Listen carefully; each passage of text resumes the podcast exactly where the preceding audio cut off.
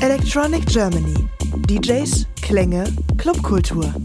Der Podcast zum Buch von Christian Arndt. Und das ist Electronic Germany, der Podcast, zweite Staffel, erste Ausgabe mit Stefan Müller alias DJ EastEnders und Christian Arndt, dem Autor von Electronic Germany. Hi. Ja, hallo Stefan. Und das Besondere an dieser Ausgabe von Electronic Germany ist, dass wir einen Live-Podcast gemacht haben und zwar im Rahmen des Kreativwirtschaftstages, der schon zum dritten Mal in Frankfurt stattgefunden hat. Äh, das ist eine ganz spannende Veranstaltung, bei der Kreative aus den unterschiedlichsten Bereichen ähm, aufeinander treffen, sich miteinander vernetzen. Es gibt Keynotes, es gibt äh, diverse Sessions. Eine davon war unser Podcast. Unter dem Motto Podcasting Technoculture Electronic Germany Live mit Jam El Mar. Ganz genau. Das ist der Mann hinter den Projekten Jam and Spoon, Dance to Trance, Storm, Tokyo Ghetto Pussy und ähm, er hat noch zahlreiche weitere Projekte, an denen er entweder als Produzent oder als Remixer beteiligt war. Aber das erzählt er uns am besten selbst. Deswegen würde ich sagen, gehen wir jetzt direkt mal live rein. Und zwar mit dir, Stefan. Ich sag nochmal, Christian Arndt haben wir schon vorgestellt, Rolf Elmer alias Jam Elmar, mein Name ist Stefan Müller alias DJ EastEnders. Äh, Im Buch gibt's ein ganzes Kapitel über Rolf und vor allem natürlich das Projekt Jam and Spoon man kann ja wirklich sagen, diese Erfolgsgeschichte von Jam Spoon im Zusammenhang mit dem vielbeschworenen Sound of Frankfurt. Startschuss war Anfang der 90er. Christian, wann denn genau mit äh, Jam Spoon? Ein, glaub 91, richtig. Und dann waren die Geschichte ging dann erstreckte sich auf, glaub 20 Singles in den deutschen Charts eine goldene. Keine Ahnung. fünf, fünf Alben. Dann mit Dance to Trance gab's für Power of American Natives auch Gold. Ihr habt sogar eine goldene in Australien gemacht. Und, äh, Gold und Platin. Und habt mit so unterschiedlichen Leuten zusammengearbeitet wie Giorgio Moroder, The Man himself, Ray Garvey dann äh, aus einer ganz anderen Ecke, die Sängerin der Cranberries, die leider verstorben ist, der äh, Sänger der Simple Minds, also eine unglaubliche Bandbreite über ja, kann man sagen, zweieinhalb Jahrzehnte ähm, bis, bis zum Tod von, von Mark. Das ist doch ein ganz schöner Haufen Holz. Ja, ich habe da noch gar nicht so drüber nachgedacht. Also es hört sich sehr beeindruckend an, wenn du das jetzt alles so aufzählst. Ich habe das irgendwie nie als äh, äh, so ja so ein großes Övre empfunden. Also wenn du dir anguckst, was manche andere so ähm, released haben oder so, da ist ja das, was wir an Repertoire draußen haben, doch eher ein bisschen bescheiden, würde ich sagen. Also, äh, nee, wirklich. Also, wir haben uns auch immer unglaublich viel Zeit gelassen. Und ähm, das ging dann auch so mit unserem Lebensstil gar nicht so äh, zusammen, dass wir jetzt besonders viel Output gehabt hätten. Was heute ganz was anderes ist, heute wird richtig geackert irgendwie und man muss einen hohen Output haben, äh, um überhaupt wahrgenommen zu werden. In dieser ganzen Masse von Veröffentlichungen sind sicherlich immer einige tausend äh, Veröffentlichungen, die pro Woche auf ähm, Beatport released werden. Und früher war das so, wenn du irgendwas released hast, so, oh, da ist ja wieder was Neues. Und ähm, ja, heute ist das eigentlich, wenn du, ähm, sagen wir mal, alle sechs Monate was äh, veröffentlichst oder so, das nimmt man kaum wahr. Also es sei denn, der Track ist wirklich sehr, sehr stark. Ja. Aber ansonsten, wir haben damals uns immer sehr viel Zeit gelassen, haben viel im Eiscafé äh, am Weißen Stein rumgehangen, anstatt im Studio. In der Nähe der Batsch Cup. Ja, genau. Äh, wir halten, also dazu muss man dazu sagen, das Studio war in der Batsch Cup, in der früheren Batsch Cup. Ähm, das war am Weißen Stein da hinten und ähm, ja, im Sommer war es da ziemlich heiß immer. Die Geräte haben sehr äh, stark das Klima befeuert dort oben. Es war direkt unterm Dach. Und dann sind wir dann lieber mal so ins Eiscafé gegangen oder sonst wohin und haben es in die Sonne gelegt, anstatt ähm, Musik zu machen. Rolf, du hast jetzt einen Begriff genannt, der den meisten Leuten hier wahrscheinlich kein Begriff sein wird, nämlich Beatport. Ähm, man muss dazu sagen, man ist früher oft in Plattenläden gegangen, gerade in Frankfurt. Diverse Läden gab es. Wir haben den Taller gesehen, der sich ja auf die Fahnen schreibt, ähm, in seinem damaligen Plattenladen überhaupt den Begriff Techno überhaupt zum allerersten Mal benutzt zu haben als sozusagen Genrefach. Jetzt hast du Beatport genannt. Beatport ist ein digitaler Plattenladen, wo die DJs heutzutage egal wo sie gerade sind, sich Musik kaufen können. Du nutzt es wahrscheinlich, wie viele andere. Ja, auf jeden Fall. Ja, das heißt also, wie oft gehst du noch in einen normalen Plattenladen? Gar nicht. Das bedeutet auch kein, spielt kein Vinyl. Also wir haben ja hier einen Plattenspieler stehen mit einer Platte, die nachher auch noch gespielt wird. Das ist natürlich für die Läden schon eine bittere Geschichte, dass mittlerweile äh, auch dort der Vertrieb von Vinyl früher oft als Import nur erhältlich. Man musste sich anstellen, man musste sich gut stellen mit dem Plattenladenbesitzer, dass man überhaupt irgendwie eine Platte zugeteilt bekommen hat. Heutzutage äh, ein, Stück, ein Stück weit Demokratisierung des Vertriebs, aber eben auch sehr chartbasiert. Es gibt nämlich bei Beatport eine riesen Genreliste und alle gucken sich dann durchaus an, was spielen denn andere und so weiter. Das gab es ja früher nur im Zusammenhang mit Musikzeitschriften. Ja, ich wollte gerade sagen, also das war früher eigentlich nicht viel anders, nur waren, waren die Medien anders, ja. Charts ähm, wurden immer schon abgefragt. Früher mussten immer die äh, DJs ihre Charts abgeben zu den jeweiligen ähm, ja, Abgabedaten und so weiter.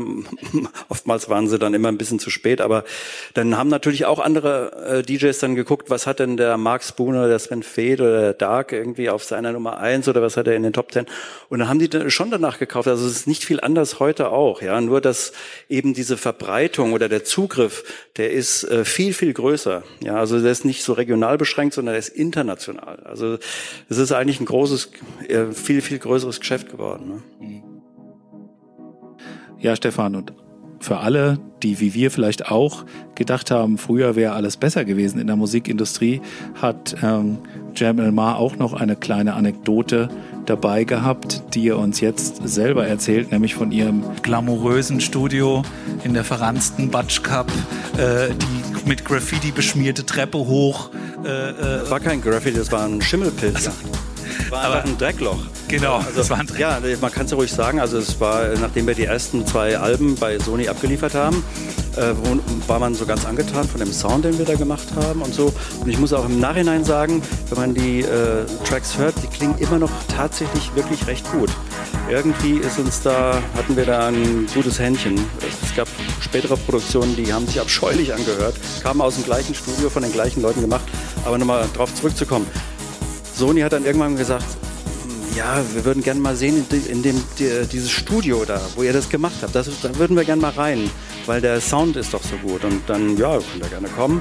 Wir haben so ein bisschen Sushi bestellt. Dann kam dann da die Entourage von der Sony eingelaufen und äh, die sind dann die verpilzte Treppe hochgegangen, da in den zweiten Stock.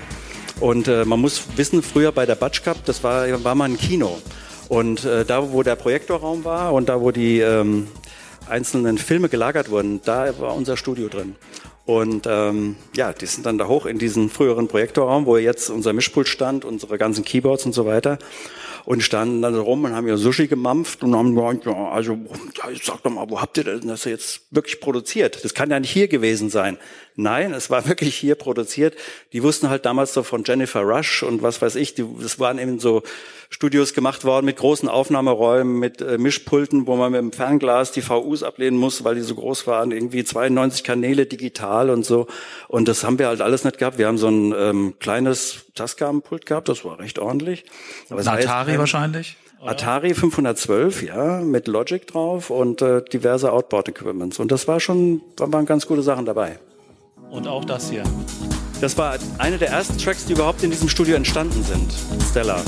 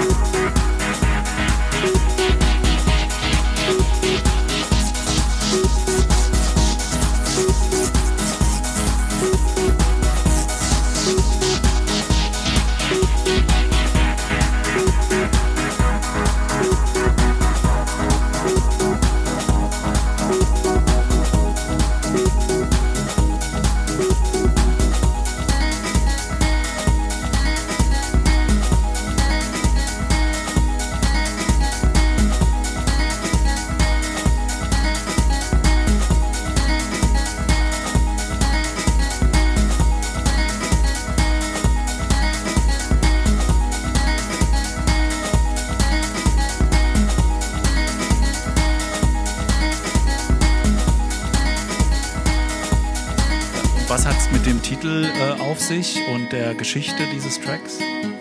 Also der Titel ist ganz einfach. Ähm, Markus Freundin hieß früher, also die damalige Freundin hieß Stella.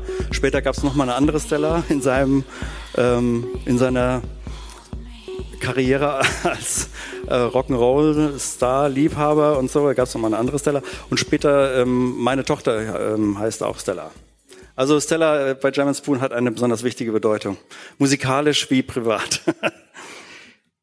Dieser Stella-Track gilt als Meilenstein des Trance, damals auf diversen Compilations natürlich zu finden. Du hast Markus Löffel erwähnt, alias Max Boon, der nicht mehr unter uns ist, da kommen wir später noch drauf, aber wie seid ihr beiden so eine Produktion damals angegangen im Studio? Ihr äh, war zu zweit äh, vor, vor so einem vor Pulten, diversen Geräten. Du mit der Gitarre, er irgendwie mit vor dem Rechner oder wie hat man sich das vorzustellen?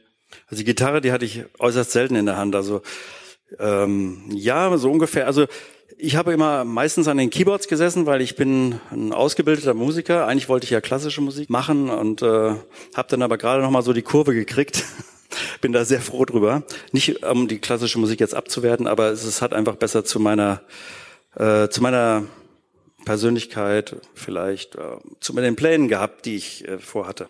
Wie auch immer. Also ich saß auf jeden Fall meistens vom Key, vor den Keyboards, vor den Synthes, weil ich mich da gut auskannte Markus kannte sich halt eben gut mit den Platten aus, was äh, läuft wo, wie gut und so und hat gesagt, hat mir dann die Platten vorgespielt, hier mach doch mal sowas, mach doch mal sowas und ich habe das versucht irgendwie nachzubauen und ähm, meistens war es so, dass der Markus auf dem Sofa gepennt hat. Ich habe das dann irgendwie hin, versucht hinzukriegen und äh, habe ihn dann geweckt. Und äh, Markus hat immer unglaublich laut geschnarcht und ich habe dann immer die Musik lauter machen müssen, um das Schnarchen zu übertönen, um, worauf er dann noch lauter geschnarcht hat. Auf jeden Fall, irgendwann habe ich ihn dann wieder geweckt, hier hört ihr es mal an und sagt, ja, ja, das ist gut, das ist gut, das ist gut. Also es war irgendwie ein sehr intuitives Arbeiten, würde ich mal sagen.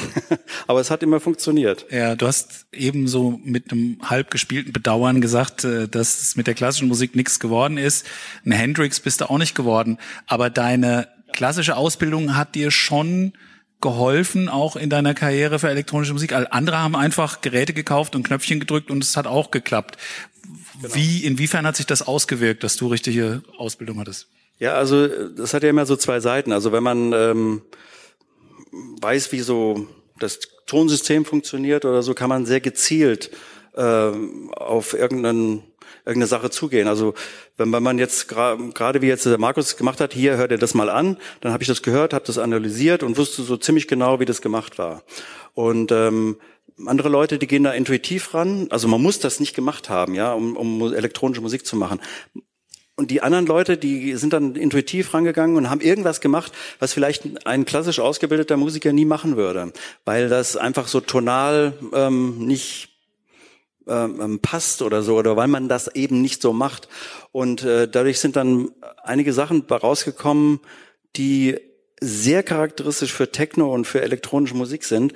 Und die hätte wahrscheinlich ein Musiker so nie gemacht. Also insofern ähm, ist es gut, dass es äh, auch Leute gibt, die einfach vollkommen ähm, nach ihrem Gusto irgendwelche Sachen erfunden haben.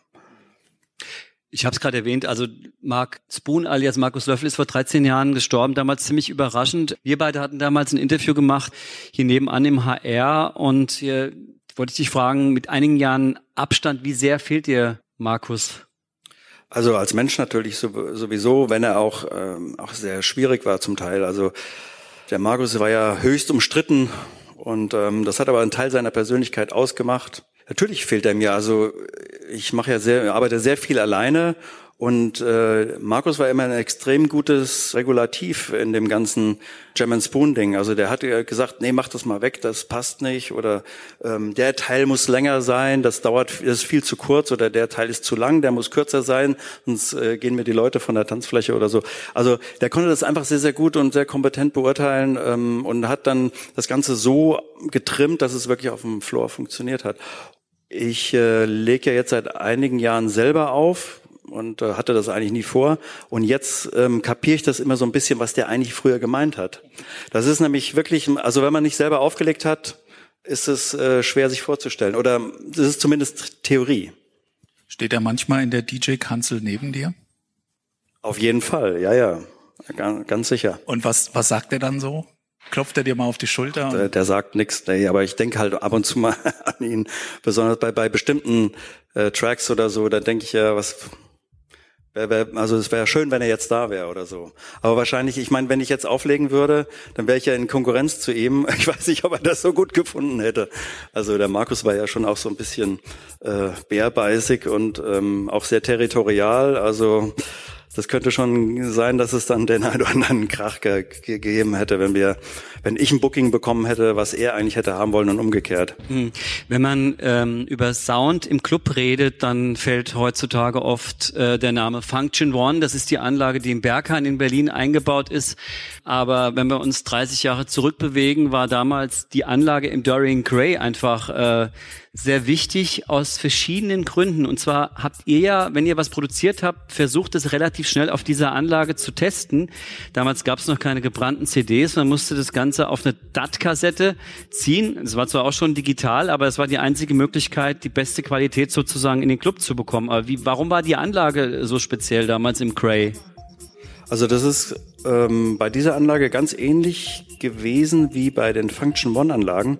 Soweit ich weiß, ich bin mir nicht sicher, ob es wirklich stimmt, aber bevor irgendwo in einem Club eine Function One wirklich ähm, gut eingebaut wird, kommt wohl einer von denen und misst die Anlage genau ein. Also das äh, kommt dann so, stehen dann so Messmikrofone und dann wird dann genau äh, geschaut, wo sind die Resonanzen in dem Raum und dann werden die Lautsprecher platziert und ähm, die Equalizer und so weiter dann eingestellt. Und es war bei der Dorian Gray Anlage genau das Gleiche. Da ist nämlich einer, dieser Lensing oder wie der hieß, äh, der die Anlage gebaut hat, der hat sich den Raum angeguckt und hat die Anlage ganz genau auf diesen Raum gebaut.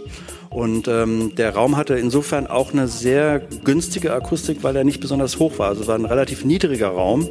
Und äh, das heißt also, man hat da nicht so irgendwelche stehenden Basswellen, äh, die dann da oben irgendwo sich gestaut haben oder so, was, wo man dann ähm, als Akustiker dann schwer gegen angehen musste, damit das halbwegs gut klang. Also ich glaube, der Raum an sich hat schon gut geklungen, aber die Anlage war speziell für diesen Raum äh, designt. Kann man auch sagen, dass einige eurer Tracks speziell für diesen Raum designt waren? Also ich denke so ein bisschen auch an Age of Love, weil ich weiß, dass ich das dort zum ersten Mal gehört habe und es war einfach unfassbar, dieser, dieser Bass, der dann irgendwann, wenn der, wenn der aussetzt, dann stockt dir auch quasi der Atem ab.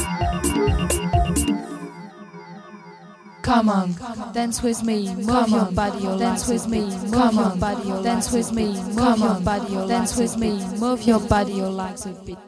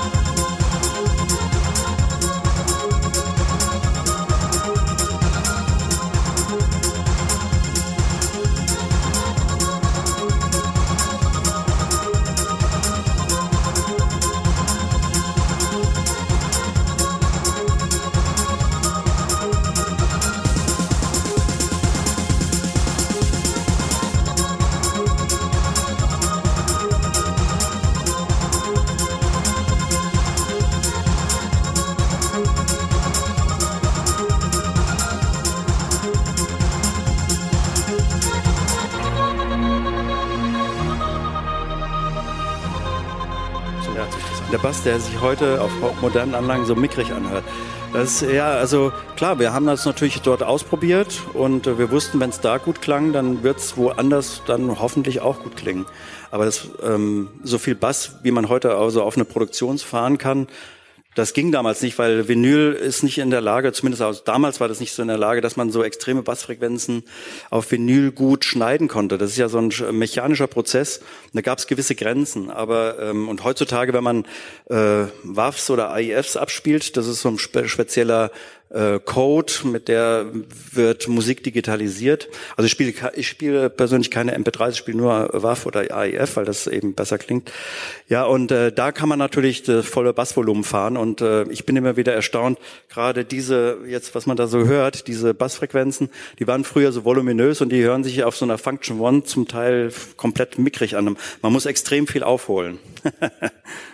Du bist eben so ein bisschen lapidar über den doch recht späten Beginn deiner DJ-Karriere hinweggegangen. Was war denn eigentlich der Auslöser, dass du dich entschieden hast, nach 20 Jahren erfolgreicher Musikproduktion oder noch mehr, äh, dann selber sozusagen dich ans Pult zu stellen? Das ist ja ein ja, also ich habe das gar nicht entschieden. Also ich wurde irgendwann mal gefragt, legst du auch auf? Und ähm, das war, kann ich kann das auch sagen, das war vor ein paar Jahren Nature One die Firma, die den Nature One veranstaltet, die haben angefragt und dann habe ich einfach gesagt, ja.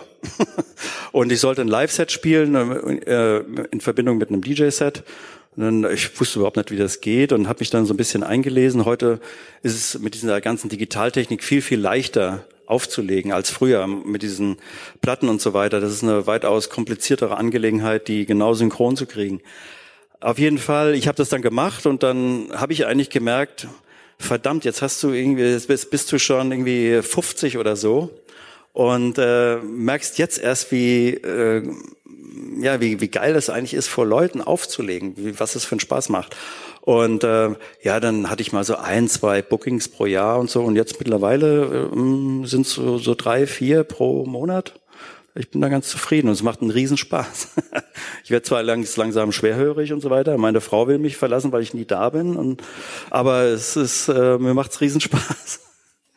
Wir hören hier im Hintergrund immer noch The Age of Love, haben wir am Anfang ja schon gehört. Und das ist ein Track, der ist hier ähm, auf jeden Fall länger als der typische Radio-Edit von dreieinhalb Minuten. Also von dir gibt's ja als Jam Elmar viele so epische Tracks mit einem ganz langen Aufbau, die dann auch mal sieben, acht Minuten lang sein können. Ähm, wie siehst du das mit dieser äh, Generation Streaming? Also wir streamen jetzt zwar auch hier äh, aus dem Streaming-Dienst, aber es wird ja immer behauptet, dass heutzutage Musik ganz anders produziert werden muss, damit sie so, sozusagen sofort auf den, auf den Punkt kommt und gleich am Anfang klar ist, was der Track will. Also das ist ja hier noch eine ganz andere Produktionsweise gewesen. Also man muss unterscheiden. Also ähm, Streaming für jemanden, der in der U-Bahn hockt, ja, und sich ein bisschen bedudeln lassen will von irgendwelcher Musik oder ist es jetzt speziell Clubmusik? Clubmusik funktioniert ja ganz anders. Und das ist eigentlich heutzutage auch nicht mehr sehr viel anders als als wie es früher war, ja, so als wir da angefangen haben. Du brauchst ein paar Beats am Schluss, ein paar Beats am Anfang. Und früher hat man das eigentlich mit den Beats noch nicht mal gemacht. Also da ging der geht die Nummer eigentlich direkt gleich los, ja. Und äh, heute macht man, hast du ein paar Beats vorne, ein paar Beats hinten und dann baut sich das Stück langsam auf, dann gibt's so einen Drop und dann hört's meistens auf. Es ist eigentlich eine ziemlich einfache Formel, die sich ständig wiederholt. Es wird selten mal durchbrochen. Also und ähm, ja, wie gesagt, was ich davon halte, es ist halt so. ich, was ich davon halte, ist eigentlich völlig zweitrangig. Ich finde es manchmal ein bisschen ähm, ja, unangenehm oder, oder manchmal ein bisschen nervig, äh, immer darauf zu achten, dass wenn man eine kurze Version hat, dass die auf keinen Fall länger als dreieinhalb Minuten sein darf, äh, weil sonst hören die Leute nicht mehr hin, heißt es. Und ähm, es gibt genügend äh, Gegenteile, da, also oder Gegenbeweise dafür, aber es soll halt immer, möglichst immer so sein. Und alle zehn Sekunden sollte man irgendetwas bringen, was Ear Candy oder irgend sowas, was die Leute am Zuhören hält, sonst äh, hören die Leute weg, irgendwie wechseln den Kanal zu einem anderen Künstler oder sonst irgendwas. Und das ist ähm, ja manchmal ein bisschen nervig, dass man da immer auf solche doch relativ äußeren und teilweise auch unmusikalischen, unkünstlerischen Dinge achten muss.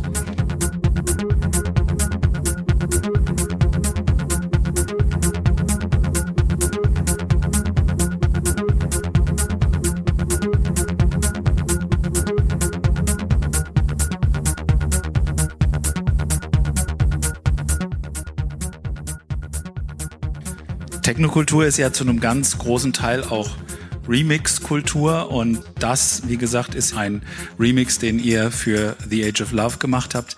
Und äh, ihr habt auch einen ziemlich eindrücklichen Remix gemacht für eine Schweizer Band namens Yellow, das habe ich mal irgendwann gehört, äh, soll ein gejodeltes Hallo sein. Ob das stimmt, das werden wir vielleicht in der nächsten Session erfahren. Und da wollen wir jetzt noch mal ganz kurz reinhören und dann gleichzeitig noch mal das Plenum öffnen. Wir haben nämlich die Erlaubnis bekommen, ein bisschen in die Pause hinein zu überziehen. Und wenn Fragen sind an uns beide oder an Jam Elmar, dann raus damit. Wie gesagt, jetzt kommt erstmal noch Hands on Yellow. Kannst du da noch zwei, drei Sätze zu sagen zu diesem Remix-Projekt? Yellow war auch immer ein großer Wegbereiter von äh, anspruchsvoller elektronischer Musik.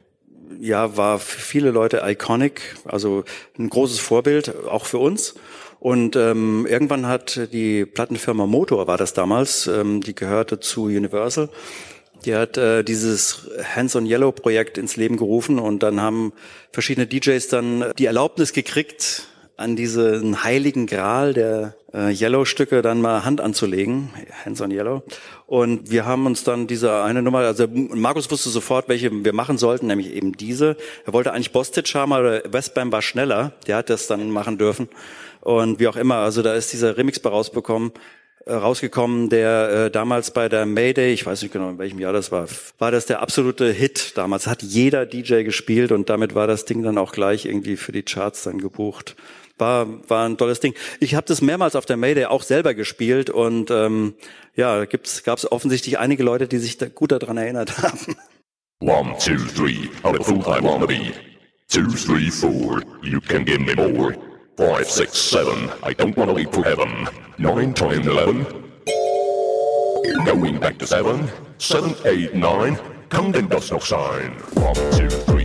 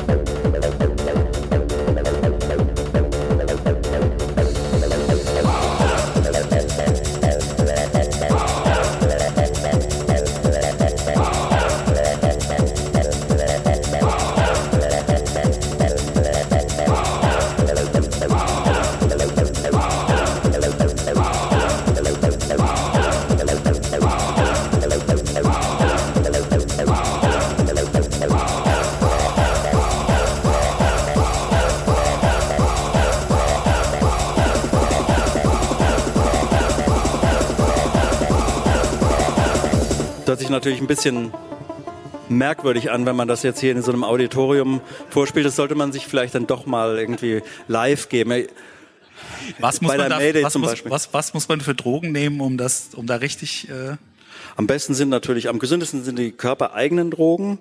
Und ähm, was es sonst noch so gibt, das ist dann jedem selber überlassen. Aber ich muss sagen, dein Buchcover, das sieht eigentlich so aus, als hätte man ein bisschen zu viel genommen.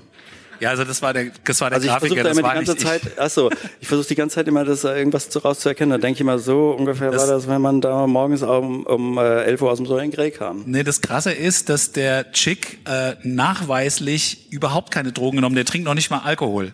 Das glaube ich dem nicht. Alles im also Kopf. man kann sich immer drüber, das, das sieht so aus, wie wenn man, als wenn man total verballert.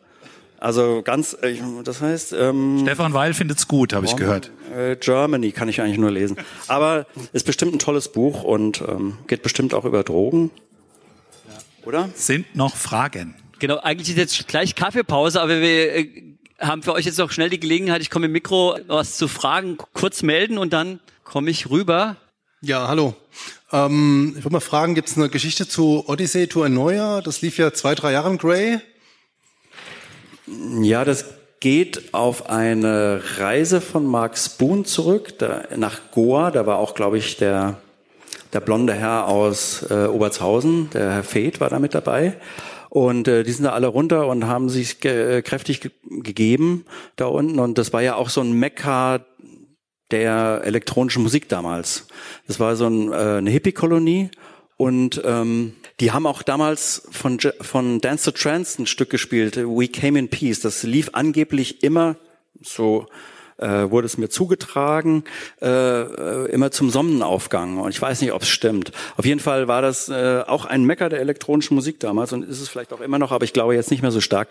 Es gibt ja auch diesen Goa-Trance-Sound. Auf jeden Fall, lange Rede, kurzer Sinn, Markus war dort und hat sich, glaube ich, ganz übel mit Malaria oder irgendeinem ganz fiesen äh, Virus äh, dort infiziert und war dann auch äh, mehrere Tage wirklich ähm, schwer krank. Und ähm, wir haben dann dieses Ding gemacht und er meinte, ja, das erinnert mich so damals, als ich da in Goa war und so weiter. Und das ist eigentlich auch kurz nach seiner, nach der Rückkehr seiner Goa-Tour ist das, ist der Track entstanden. Dankeschön. Noch weitere Fragen dann gerne melden. Wir haben da noch auch noch ein Mikrofon jetzt äh, für euch. Ganz hinten. Ähm, wie wichtig war denn für euch als Produzenten und dann auch als DJs ähm, die Arbeit von Thorsten Fetzlau? Ja, Thorsten Fenster war natürlich einer der ja, Top-Produzenten hier aus der Gegend. Also der war ja extrem erfolgreich. Einer der ganz wenigen Produzenten, ähm, die, der auch ähm, eine Nummer eins in Amerika hatte, in den Billboard-Charts, ja. Und äh, das will ja schon was heißen für einen deutschen Produzenten. Ich hab, war übrigens auch mal in den Billboard-Charts, aber leider nur auf Pan 30 oder so mit This Beat is Hot, BG the Prince of Rap. Das war äh, auch ein Act, den habe ich damals produziert, allerdings ohne Markus. Aber wie auch immer, lange Rede, kurzer Sinn. Ähm, Thorsten hatte einen sehr großen Einfluss äh, auf die Musikszene hier, weil er war ja DJ im Dorian Gray und hat dort immer seine Sachen angetestet und ähm, er hat den Sound mitgeprägt, ganz entscheidend. Also ähm, er, hat sich dann auch sehr stark, würde ich sagen, so ein bisschen auch dieser kommerzielleren Musik zugewandt, aber ähm, hatte einige äh, wirklich so auch iconic Dorian Gray Hits. Also wir haben uns das auf jeden Fall immer sehr, sehr genau angehört, was der gemacht hat. Die Produktionen waren auch damals für die damalige Zeit auf einem sehr hohen Niveau. Also wir hätten noch Platz für eine, eine ganz schnelle Frage, die eine kurze Antwort erlaubt. Ich will noch kurz, bevor äh, die Frage kommt, will ich noch ganz schnell sagen, wir haben überhaupt nicht Snap erwähnt. Also Snap und ähm, Luca Ancelotti und Michael Münzing, die waren auch extrem einflussreich und innovativ damals, äh, was jetzt ähm, so den Sound of Frankfurt anbelangt. Also da muss man auch, glaube ich, nochmal erwähnt haben. Ja, danke. Wäre auch eine Frage gewesen. Ne? Das Moment wird ja seit geraumer Zeit hier diskutiert. Neulich war ich auf einer Veranstaltung, was kann man eigentlich mit dem hässlichen Loch an der Hauptwache machen? Von dem Museum wurde aber nichts gesprochen. Wie ist denn da der Stand? Und was hältst du persönlich von einem Museum? Ist das dann quasi das letzte Kapitel der Musik oder ist das äh, Neuanfang. Du hast im Grunde genommen mir da schon ähm, ja den Übergang bereitet. Also ja, ich weiß nicht, ob man ein Technomuseum oder sowas braucht in Frankfurt.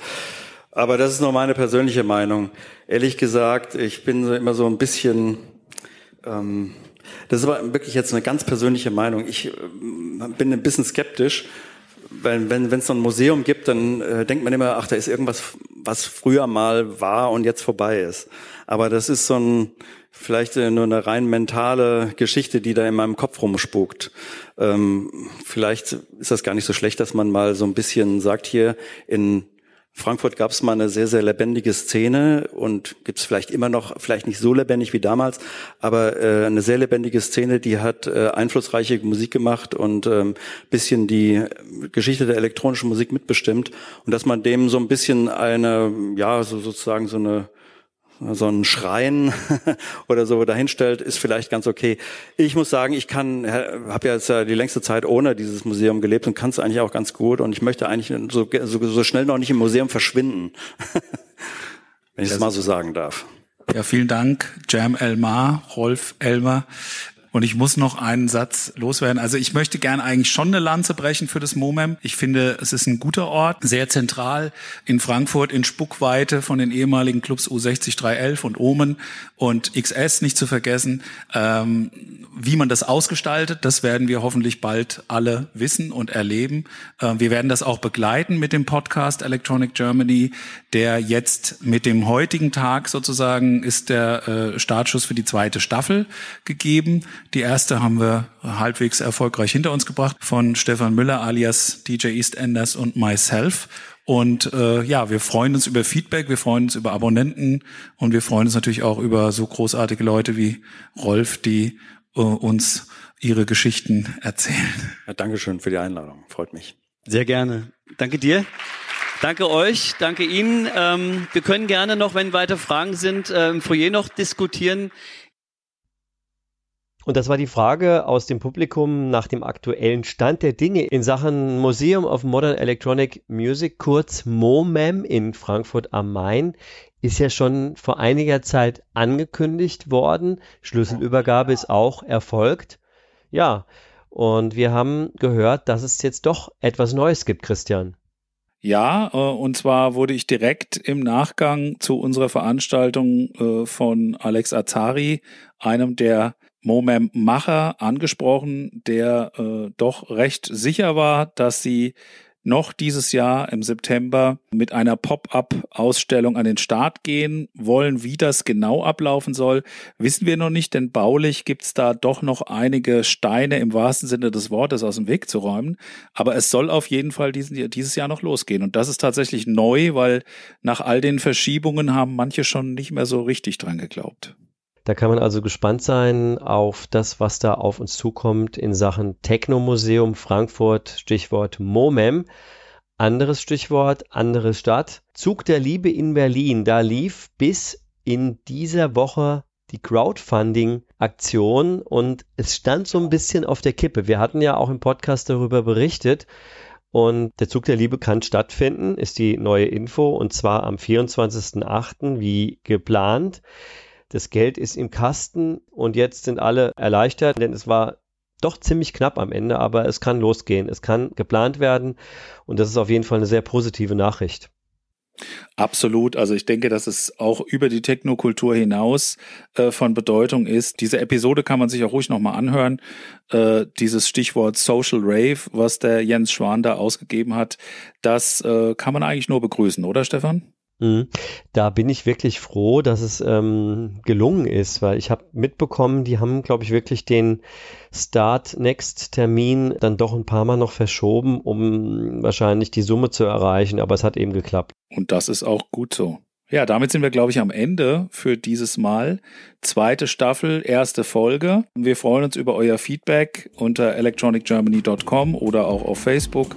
Und ja, das geht jetzt hier richtig los mit der zweiten Staffel. Da freuen wir uns natürlich vor allem, dass es, ähm, dass wir wieder loslegen und in regelmäßiger Folge alle zwei Wochen eine neue Folge raushauen werden. Das war Electronic Germany, der Podcast mit EastEnders und Christian Arndt.